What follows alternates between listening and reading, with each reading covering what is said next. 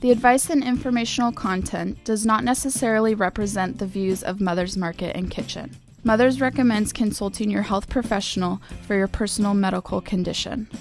Hello, I'm Kimberly King, and welcome to the Mother's Market Podcast, a show dedicated to the truth, beauty, and goodness of the human condition.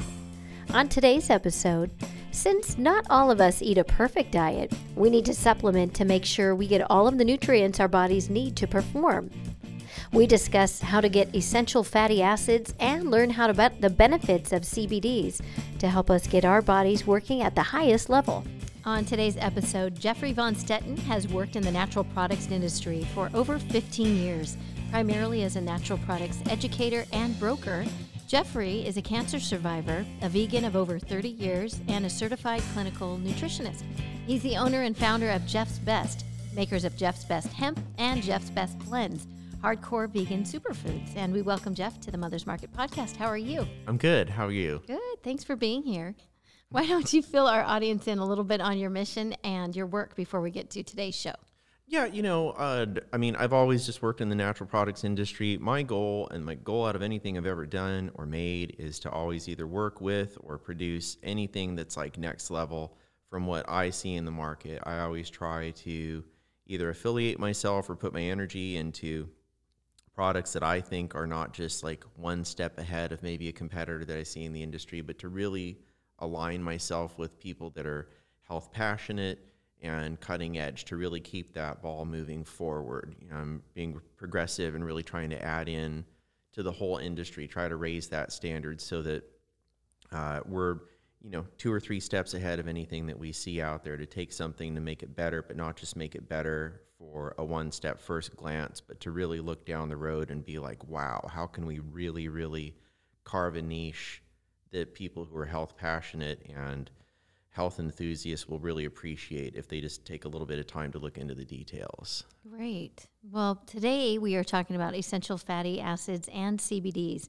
And so, what are essential fatty acids and why are they so important to include in your diet?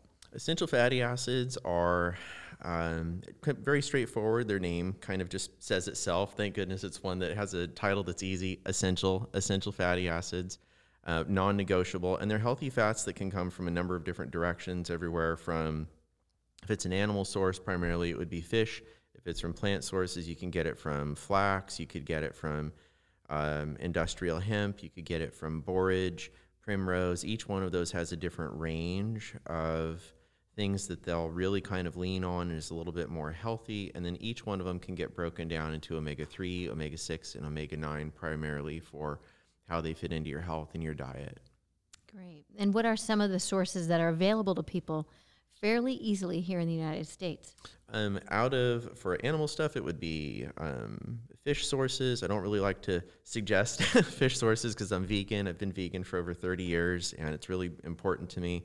Um, but out of plant sources, I'd say my preferences are flax, hemp seed, and chia. Mm. Um, those are the ones that will have probably the widest range of what you want every day. Now, you could get into a couple specialties like evening primrose, which has a couple of trace chemicals which can be uh, more helpful to females and then borage, which is extremely high in omega 9 and has gamma linolenic acid, but it's much lower on the, uh, the other omegas, omega 6 and omega 3. So the fact that it has 9 and GLA that's in it is good and it's helpful, but it's not as wide ranging. That's why you'll usually see it blended in with something else.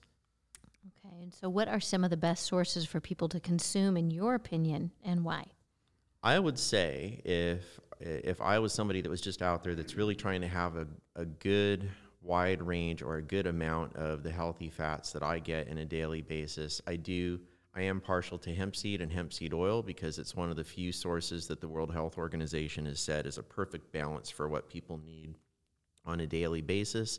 And uh, it's one of the only ones that has omega 3, 6, and 9 in a proper ratio with a naturally occurring um, productive and healthy level of gamma linolenic acid that's in it. And GLA, or gamma linolenic acid, is really important to try to help activate everything else that you get it with. It's very important to try to help your body use it and they have it in there.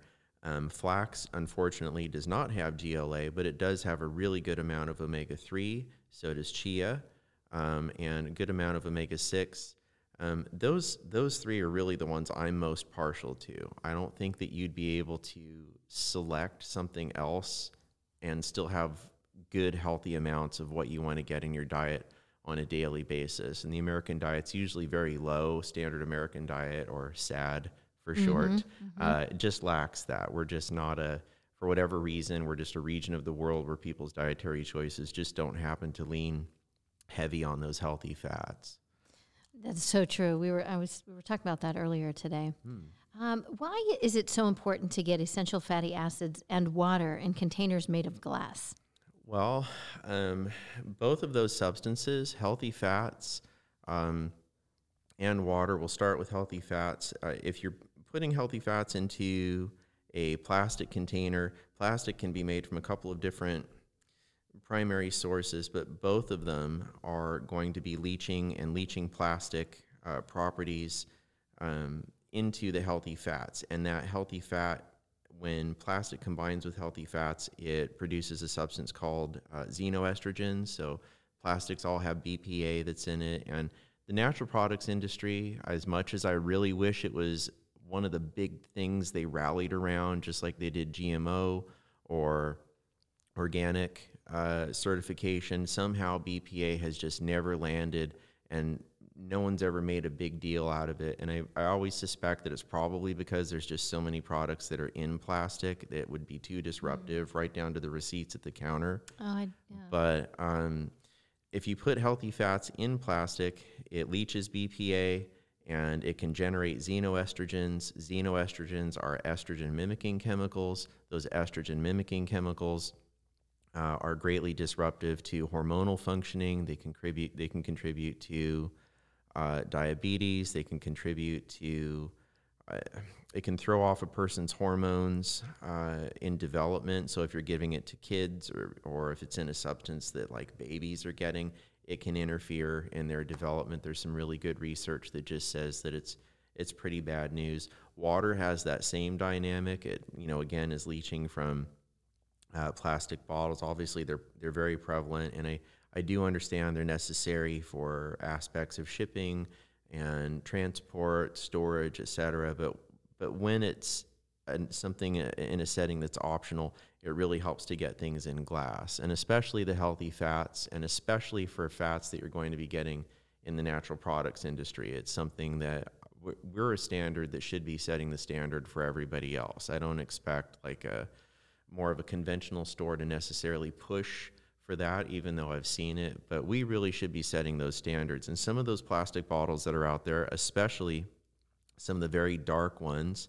um, there's a small handful of companies that use it. A lot of that's done from petroleum shale, which isn't really even usable here in the United States for much of anything, with the ex- with the exception of exporting to companies for um, I hate to say third world, it always just feels mm-hmm. bad. Mm-hmm. I don't know what else what the right word is for that, but just in countries where they're still utilizing coal and um, that shale to to fuel ovens and to fuel heating, things like that.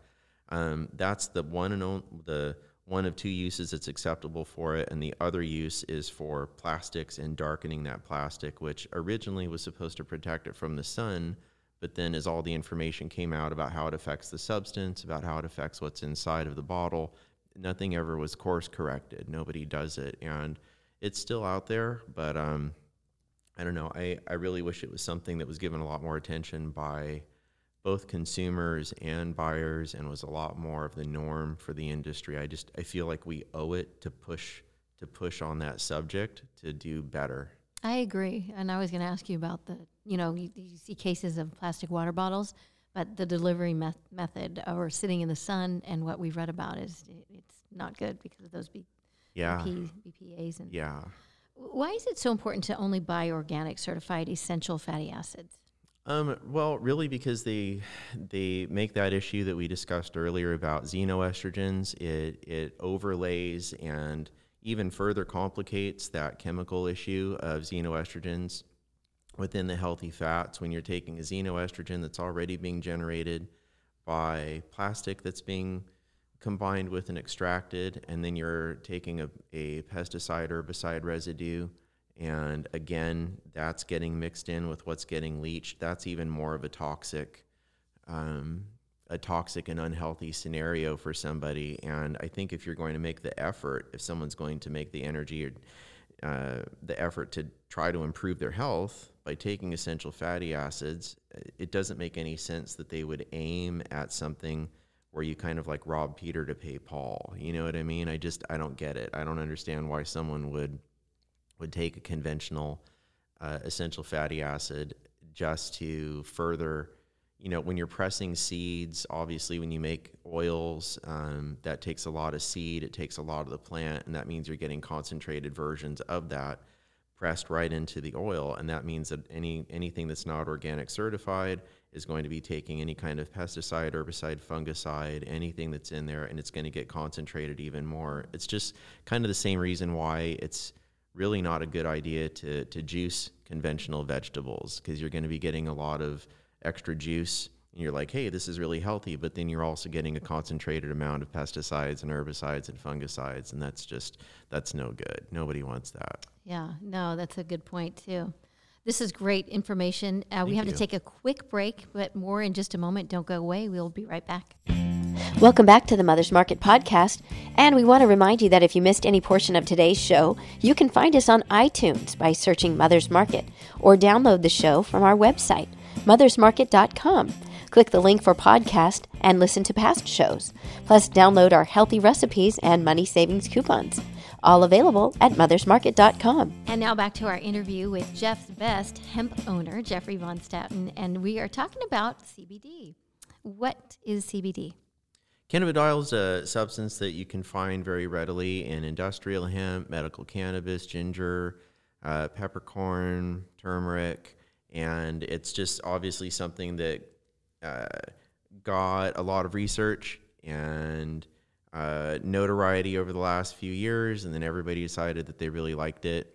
Um, there's always seems like there's always new research coming out on that particular substance, but um, I'd say so far, like a lot of the very there's a few different versions of it, but just simply speaking to CBD itself, without addressing the suffixes, it just seems like it's a type of substance that's been very helpful in helping with um, anxiety, depression, restlessness, um, and inflammation. You have to be careful how you say that, but I, I, think a lot of the good preliminary research really lends itself to be pretty helpful in that. There's a few different properties if you want to get into like CBDA, CBDN, CBDG, which are within the cannabidiol family, but they're, uh, you know, each one of those has their own category per se. So yeah. Does that kind of lead into the next question about what does full spectrum mean?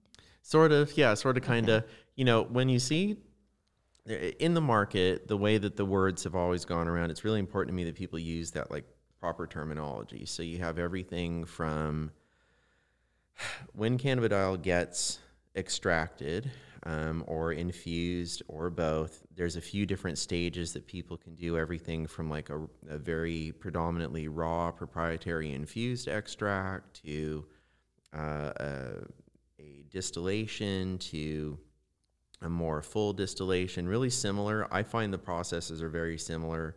Uh, in that little kind of niche, I know people can't see my hands like when they're doing that, but like in that little niche, uh, it reminds me a lot of MSM. You know, MSM is a pine extract, so you have like an initial extract, but that that can still have some impurities. You can have a secondary extract of that dried powder, which is how we get what's usually referred to as Opti MSM within the industry.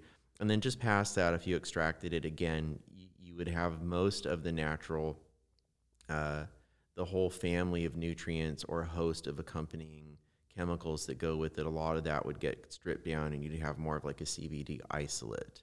So yeah, full full spectrum really just refers to that nice full range of constituents that you would find within a particular herb or substance uh, in nature. And it's not exclusive just to cannabidiol. Like you could you could use that word full spectrum for a lot of different types of extracts, whether it's milk thistle or maybe um, astragalus, possibly like turmeric. Turmeric root has uh, a lot of primary constituents, secondary constituents that people sort of zero in on. Um, that's sort of how the precedent for the industry has been established. Everything down to a really uh, singular, very isolated extract uh, that's even patented, something like warfarin, you know, which is made from turmeric, and that's a drug. Hmm. So yeah, there's a lot of ranges, you know, from point A to like point G on where it goes. Each little step kind of gets its own distinct name. So I, I think of full spectrum as appropriately used for what's naturally occurring within the plant or what you would find in nature. Okay, okay. Makes sense. What is uh, CBD good for? What is CBD good for? So far, mm-hmm. I would say most of the good preliminary research shows that it helps with uh, good, calm, clear focus. I know for myself, that's what I usually use it for. It just helps me stay really good and I think kind of in the zone. It reminds me a lot of what I used to experience when I would take like a nice GABA um, or that clear, that kind of clear focus that you have without any of the sketchiness from like L-theanine. Or if you've ever had a nice strong matcha, you know, you could feel really kind of clear. A lot of that comes from L-theanine, but if I ever take matcha, that usually makes me feel a little bit sketchy. Like I love coffee and espresso, mm. stuff like that. Right. Um, but for some reason, that always gets me just like really cranked. It makes you um, like five shots of something. right. yeah. Yeah. Um, but when I think of what cannabidiol is good for, I would say just good, calm, clear focus, assisting with anxiety, uh, reducing depression, assisting with sleep definitely helping with pain management. It seems to have an overlap with those nice COX2 inhibitors. And um, I think it just has a good way of helping your body to kind of harmonize and to work better. I really do. I just think that it helps everything to, um, that those receptors, those cannabinoid receptors within the body, which are, are naturally occurring, they're in all of us and I think it just helps everything to kind of talk and communicate a little bit better. Yeah. So I'm going to go back a step because you did talk a little bit about the CBD A, D, and G. What? Mm-hmm. So can you dive into that a little bit and what exactly that means? Yeah, absolutely. So you know, as we got more familiar with cannabidiol, and some of this research uh, comes to us from the medical cannabis or recreational cannabis industry for what they had already sort of done on uh, THC. So with like THC, you have um, THC, THCA, uh, THCN, THCG. Like they're they're just subcomponents of the original component. Um, the A sort of refers to uh, an acid. Hmm. Um, and for THC, if you have like THCA, that isn't something normally that could have a psychoactive effect, but then if it's been converted uh, or you could say oxidized, like that, each one of those steps is a further oxidation of the other. So, like if you take THCA, its oxidation converts into THC. That's what people usually associate with like psychoactive activity, et cetera. Um, that methodology, as cannabidiol became more readily available, was applied to that to kind of go, hey, let's see what we could find. Does this follow the same pattern? Does this have the same family?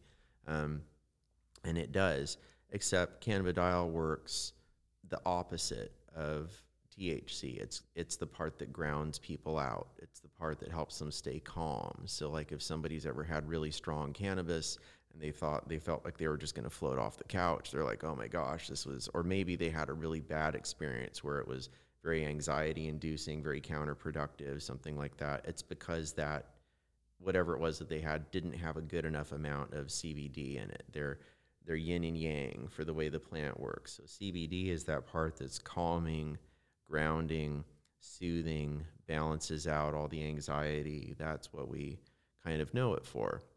Okay. And so um, out of that, then if you have like CBDA, that is the the uh, just the the acid or non-converted version of CBD, which I personally think, and I think that all the research points to it being very helpful, specifically with inflammation. And I think that it can be very helpful for migraines. That seems to be what a lot of the data points to. There was some really cool information recently that came from both Israel and Oregon about CBDA and CBDG potentially assisting uh, to um, cut down that cytokine response that um, that comes from coronavirus or that produces the responses or the symptoms from coronavirus, which was really cool. Um, they published some of that, I think, in like uh, Forbes and Natural Products Merchandiser, and then two um, two specific reports. One was done in Oregon. Oregon looked at a lot of the research that was predominantly done from Israel and kind of validated it, double checked it, and that seems like that's gotten a lot of good, um, a lot of good attention. And then CBDN and CBDG, there just has not been a lot of good research. Um, I remember when people were first getting familiar with cannabidiol. Um, people sort of dismissed those two, or they'd call them like junk chemicals uh, because it's further along in that oxidative process. You just sort of think of it as like,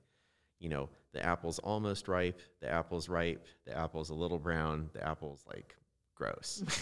and we, I, that was sort of how people seemed to think of it, and um, they were they got dismissed as like junk chemicals, and I really don't think like people should use that word as like a junk chemical because to me that just means they don't really know what it's good for yet. I really don't like that. Just like they were quick to dismiss how useful our appendix was, and they're like, "Yeah, I don't know, it's just a leftover from whatever." And then a few years later, they're like, "Oh gosh, our bad." I guess it really helps with, you know, healthy um, bacteria, and looks like it's a storehouse, and it's a way your body helps to build that up. I tend to look at it the same way.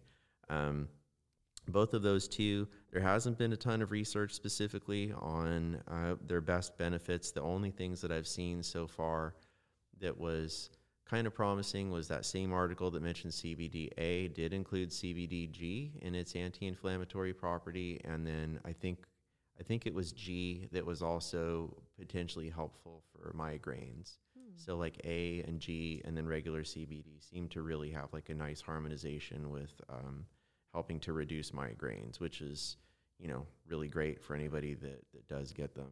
Right. That's good. Yeah. So you talked about it a little bit there, but um, what unfair obstacles to a truly free market has the hemp industry faced in the past and present in the in, in the U.S.? oh a man, lot. a lot. Um, well, everything from you know, I noticed that even as cannabidiol was getting very popular, even if we had really good legislation that was protecting the hemp industry from the Farm Act, you still see, even at an informal level, um, merchant processors were discriminatory towards uh, hemp and hemp companies. So, like if you worked, if you tried to process a credit card with whatever Stripe, QuickBooks Pay or QuickBooks payments, um, um, I, there's a few different ones that are out there, just a nice handful. Uh, a- anybody that was sponsored by, I think it was Wells Fargo that was like the anchor bank for it. And when they got in trouble for two different lawsuits or something, um, that echoed and they dropped everybody's stuff. But what happened is within even just simple merchant processing, and card running, you couldn't get a regular merchant processor to do it. So you'd have to go to these mid range or high risk processors. So people just look at it and they think, oh, you could just sell it or you could just buy it. And you're like, no, you can't. So, like when I talk about credit card processors like Square, Square might take 2% off of whatever your transaction was if they let you process it at all. Um, and for a while, even Square wasn't. Now, God bless them, they have a wonderful beta program, which has been really helpful for the, the hemp industry. Um, when you get into some of those mid risk or high risk processors, they charge you these exorbitant fees, you know, hundred or hundreds of dollars a month. Sometimes you have to do weird stuff where it's routed out to a different country and then it comes back to you. All this really sketchy stuff that's just nerve wracking. They don't pay you. Um, like PayPal, if you look at PayPal, uh, they were just cutting off CBD vendors left and right with no warning. So wow. I we managed, my company managed to skip that only because we ever really had at the time a very regular cash out process of just every Friday, regular kind of accounting stuff. Um, and thank God. But I know a couple different vendors. There was one really sweet woman I talked to that was in, um, I want to say North Carolina, and she had had like a nice little shop. And they, I think she had gotten, uh, had like something like ten thousand dollars or more that was held up in her account just from transactions. And I don't know if that was a busy week or if it was just an accumulated total that maybe because of a small mom and pop she didn't cash out, but they, you know, they just held that. And so in that kind of scenario, if you have your PayPal account cut off, they keep it for 180 days.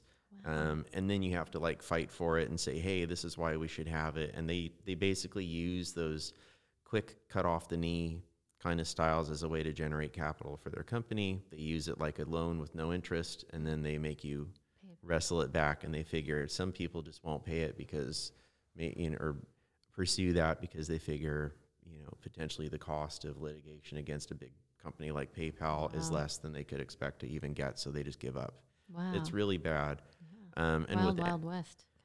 Yeah, and so like that's processing with ads. You have a lot of limitations on ads up until very recently, like Facebook or Pinterest or any of those guys. They wouldn't let you do any any ads on cannabidiol. Um, sometimes even stopping us at, from doing things with industrial hemp, and um, it's just you can't have a free market if you can't talk about your products Right. you know fairly and it's tough because even even when you deal with the wholesale world it's like by the time we're in the store and by the time we've done all that it's tough because you get interacted with as if your products were just easy to get easy to easy like as easy to do as flax or chia or something and it's like it's not like if someone was a caviar dealer you would know you're dealing with a tough exclusive product that's hard to get it's not as easy to find. It has to be imported. You can have customs issues. There's everything that goes with it being a high value Yeah. product. There's this awareness of, hey, I'm dealing with somebody that works with things that's tough to get. And I don't really feel that gets conveyed um, a lot in the natural products world. And it's really hard. Some days I think I usually, I'm, I usually do pretty great, but some days it's really frustrating because you have somebody even talking about I don't know a simple item like protein or whatever.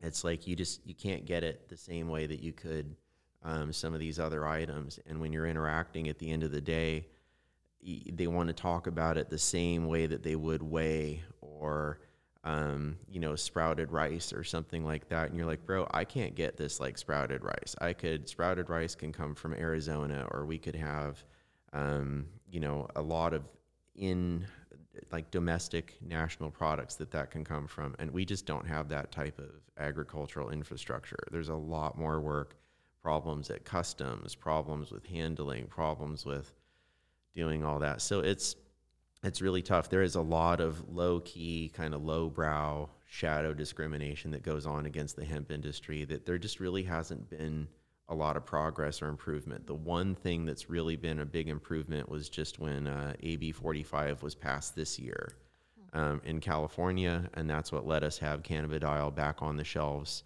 again um, after it was pulled from a lot of shelves for almost about a year. Wow. Wow. Again, uh, CBD get get me high. No, Okay. no, CBD will not get you high at all. It it does the opposite. Like, and that's how that's how it functions naturally, uh, as it's found in uh, medical cannabis, and, and and since we work exclusively with industrial hemp, that's anybody that's selling it to health food stores or in the public. That's already produced from industrial hemp. That's 0.03 percent or less THC. That's the federal law. So yeah, no, it's it's not. All these questions. I don't know if that's good or bad news. I It just won't. right? I never know. There are other things out right? Thank you so much for your time and some great advice, and we really appreciate your knowledge.